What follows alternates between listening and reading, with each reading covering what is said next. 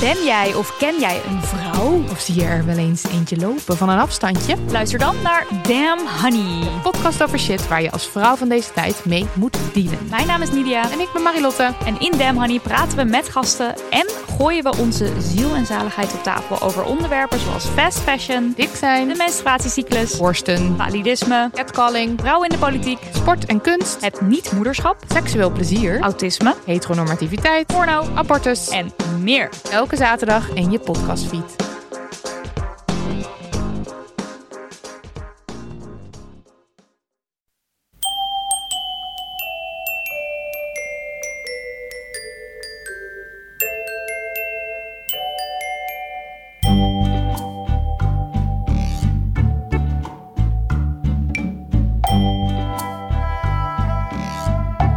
Welkom bij aflevering 317 van Echt Gebeurd, de podcast waarin mensen hun eigen waargebeurde verhalen vertellen. In deze aflevering een verhaal dat Fatana Mirzada in juni bij ons vertelde tijdens een verhalenmiddag met het thema Tweede Kans.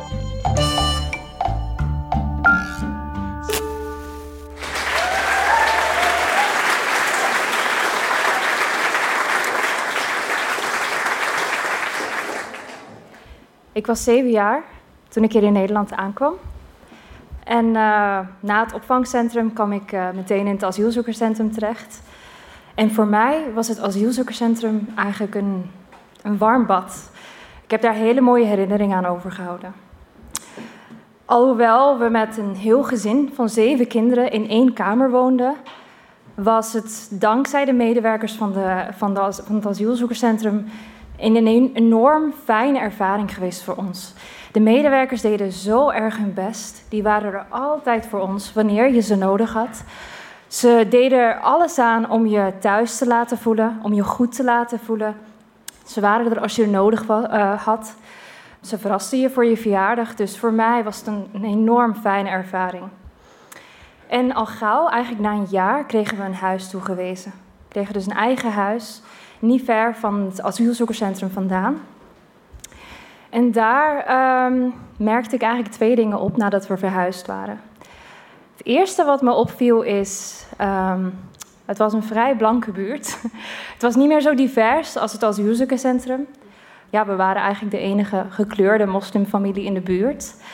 En het tweede wat me opviel, de mensen waren niet vriendelijk. Niet zo vriendelijk als het asielzoekerscentrum. Dus toen we daar net verhuisden, ik was toen 9 jaar inmiddels, ik zwaaide dan naar de buurman en ik groette hem dan. Ja, dan keek hij me aan en draaide zich om, liep hij gewoon door. En dat was niet alleen bij mij, maar als mijn vader boodschappen aan het uitladen was en de buurman liep langs, dan groette hij ook. Maar dan zag ik de buurman ook omdraaien en doorlopen. Dat kon een andere buurvrouw zijn. Maar niemand schonk echt aandacht, dus ik dacht dat dat normaal was. Ik vond het wel jammer. Maar ik dacht, misschien is het normaal. Misschien hebben mensen niet echt interesse in elkaar. Misschien groeten ze elkaar niet. En is dat gewoon normaal? Gelukkig had ik in die tijd wel een hele goede vriendin gemaakt. En na een tijdje is die vriendin die in de buurt woonde ook naar me toegekomen. En die zei, heb je het gehoord? En ik zei, ja, nee. Wat is er gebeurd?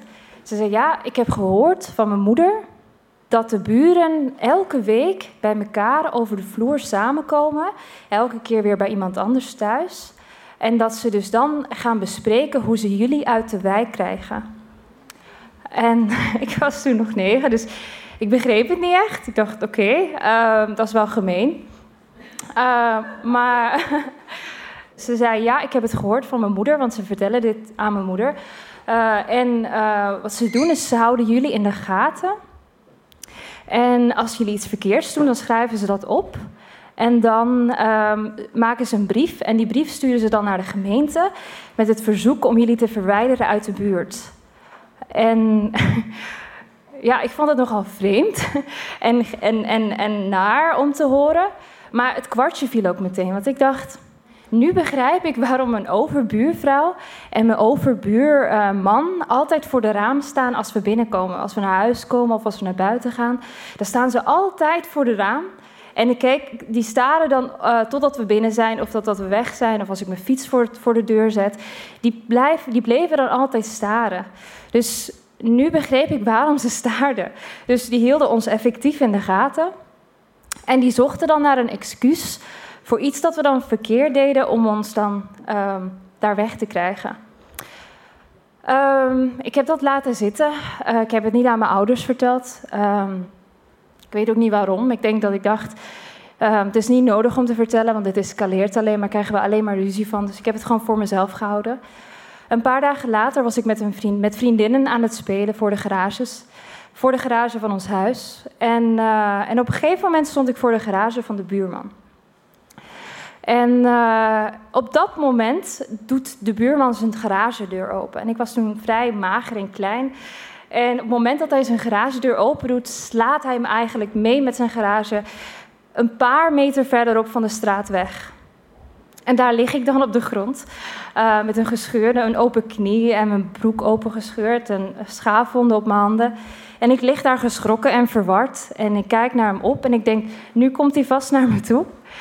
Om te vragen, hey, gaat alles goed? Sorry, ik wist niet dat je achter de garage stond.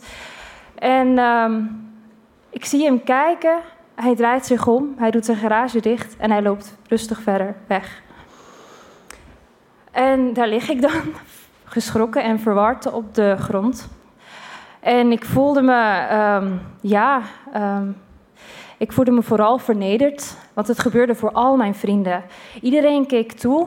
Al mijn vrienden keken toe hoe mijn eigen buurman mij op de grond achterliet. Ik dacht, als ik een dier was geweest, dan was hij alsnog naar me toe gekomen te kijken of ik nog leefde, of het alles oké was.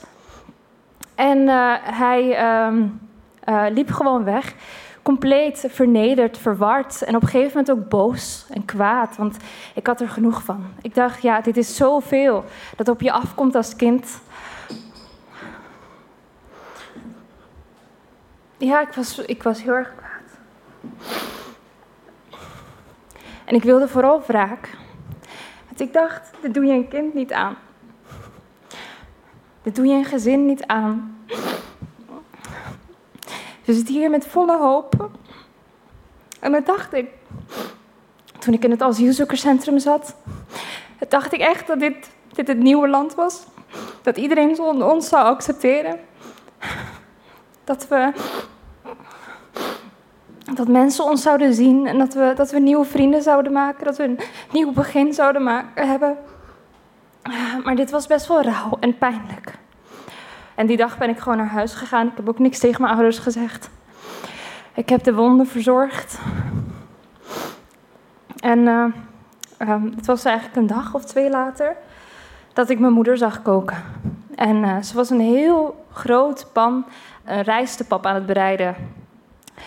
En ze was die aan het verdelen over allemaal borden, diepe borden. En ze duwde een bord in mijn hand en zei, breng dat aan de buurman, geef het aan de buurman. En de rest van de borden moeten ook naar de buren. Mijn moeder heeft een hele speciale principe, die dag eigenlijk voor het eerst in werking ging. In de islam heb je eigenlijk 5 zuilen. En een van de zuilen is zakat, noemt dat. En dat is dat je geeft aan de armen. Je geeft aalmoezen. En mijn moeder interpreteerde dat als volgt. Ze vond dat de 7 buren aan de linkerzijde en de 7 buren aan de rechterzijde financieel goed moesten hebben, voordat ze het geld die ze over zou hebben, te veel zou hebben, zou gebruiken om naar Mekka te gaan. Wat de laatste zuil is. Dus ze vond het belangrijk dat iedereen dat het geld die ze zou hebben, zou investeren in haar buurt. Maar we hadden niet veel contact met de buurt. En zo, je kan ook moeilijk bij iemand aankloppen om te vragen, hey, kunnen we praten? Heb je geld nodig? Heb je schulden? Dat is een moeilijk onderwerp. Dus wat ze dan deed en bedacht had, is om eten klaar te maken. Een heel pan met eten. En daar kon van alles zijn. Rijstepap, kebab, Afghaanse rijst. Van alles. En dan deelden ze dat uit in borden aan de buren, zodat ze minstens 1 keer per week, zelfs als ze het moeilijk zouden hebben, dat ze minstens 1 keer per week een bord warm eten op tafel zouden hebben. En verder hoefden ze niks van te weten en ze wilden ook niks terug. Absoluut nooit iets terug. Dus die dag begon het eigenlijk, dat was de eerste bord en ik moest de eerste bord aan die buurman geven. En ik zette een masker op en ik stond voor zijn deur. En hij deed de deur open en ik zei meteen, dag buurman. Mijn moeder heeft iets lekkers klaargemaakt en we hoeven er niks voor terug, maar het is voor jullie en ik hoop dat jullie het lekker vinden. En ik zag de verwarring op zijn gezicht en hij was enorm verward en hij keek me aan en naar het bord en terug naar mij en zei dankjewel en deed de deur meteen dicht. En zo ging ik door, ik ging langs alle huizen in onze buurt, links en rechts en ook aan de overkant. En in de loop van de week kwamen de borden langzaam terug. Volgende week op woensdag stond ik er weer. Weer met een nieuw bord eten. En weer deelde ik het uit en zei, we moeten er niks voor terug. Het bord gewoon leeg teruggeven. Het is voor jullie. En weer in de loop van de week kwamen de borden langzaam terug. En de mensen waren heel dankbaar. Maar er veranderde iets in die weken. In de loop van de weken merkte ik dat mensen blij waren om mij te zien als ik daar op de stoep stond. Ze groetten me vriendelijk en zeiden dankjewel en complimenteerden mijn moeder met zijn kookkunsten. En niet alleen als ik met iets lekkers voor de deur stond, maar ook als ik op straat liep, dan kwam er een buurvrouw naar me toe om te vragen hoe het nou eigenlijk met me ging. En hoe heet je nou eigenlijk? En ik zat inmiddels op de middelbare school, dus dat was een aantal jaren verder. Vroeg ze mij, ja, hoe heet je nu eigenlijk? En waar ga je naar school? En welk niveau doe je nu eigenlijk? En ik voelde me gezien. Ik voelde dat ze geïnteresseerd was in mij en dat ze wilde weten wie ik was. En het was zo fijn. En ook mijn ouders, de buren, die ze groeten op straat en naar ze toe kwamen. Mijn moeder en complimenteerden, gesprekjes met mijn vader begonnen. En zo voelden we ons eigenlijk veel meer thuis. Het was alsof de sfeer compleet omgeslagen was. We kregen kerstkaarten of andere kaartjes. En de overburen die altijd voor hun raam stonden, die verdwenen ook. Die zag ik ook niet meer achter hun ramen staren. Het was ineens zoveel fijner. En mijn ouders die woonden daar nog steeds met heel veel plezier en die willen daar nooit meer weg. De buurman is vele jaren later terug naar mijn vader toe gegaan en die heeft ook zijn excuses aangeboden voor die tijd. En die zei dat hij zelf door een moeilijke tijd ging en dat hij dus zich misschien anders had uitgelaten en dat hij daar spijt van heeft gehad, dat hij er nog altijd aan terugdenkt. Mijn vader zei dat is oké, dat kan gebeuren.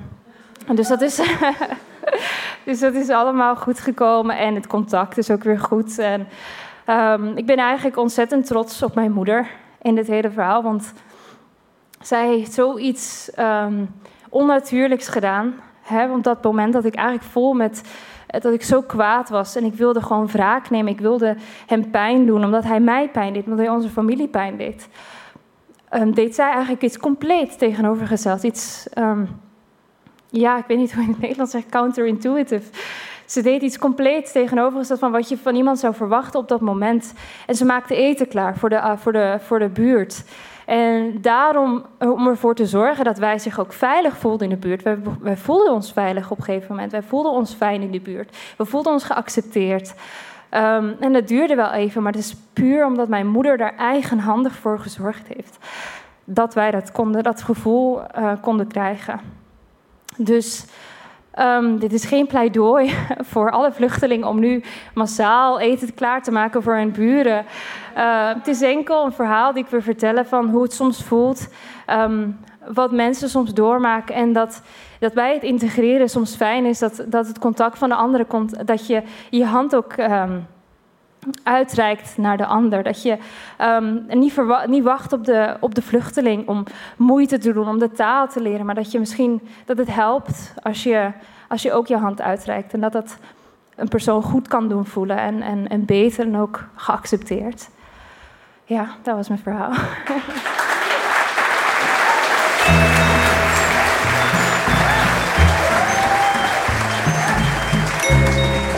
Dat was Fatana Mirzada, die uit Afghanistan vluchtte onder het eerste Taliban-bewind. En die een verhaal vertelde dat helaas weer zeer actueel is, nu de Taliban daar opnieuw de macht heeft gegrepen. Fatana doet heel toepasselijk onderzoek naar de rol van contact bij integratie aan de Katholieke Universiteit in Leuven. Als alles meezit, organiseren wij van Echt Gebeurd dit seizoen weer elke maand een verhalenmiddag in Comedy Club Toomler in Amsterdam. Op 19 september is het thema EHBO, op 10 oktober handel, op 21 november kunst en op 19 december ouders. Kaarten komen beschikbaar via de website van Toomler en dat is www.comedytrain.nl. En heb jij toevallig een mooi waargebeurd verhaal dat past bij een van die thema's, dat is dus EHBO, handel, kunst of ouders, dan kun je je als verteller opgeven via onze website www.echtgebeurd.net. Niet .nl, hè? .net. De redactie van Echt Gebeurd bestaat uit Micha Wertheim, Maarten Westerveen, Rosa van Toledo en mijzelf, en ik ben Paulien Cornelissen. De productie doet Eva Zwaving, de zaaltechniek was in handen van Florian Jankowski. De podcast wordt gemaakt door Gijsbert van der Wal.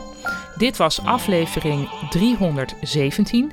Veel dank voor het luisteren en onthoud, wees aardig voor mensen die het moeilijker hebben dan jij.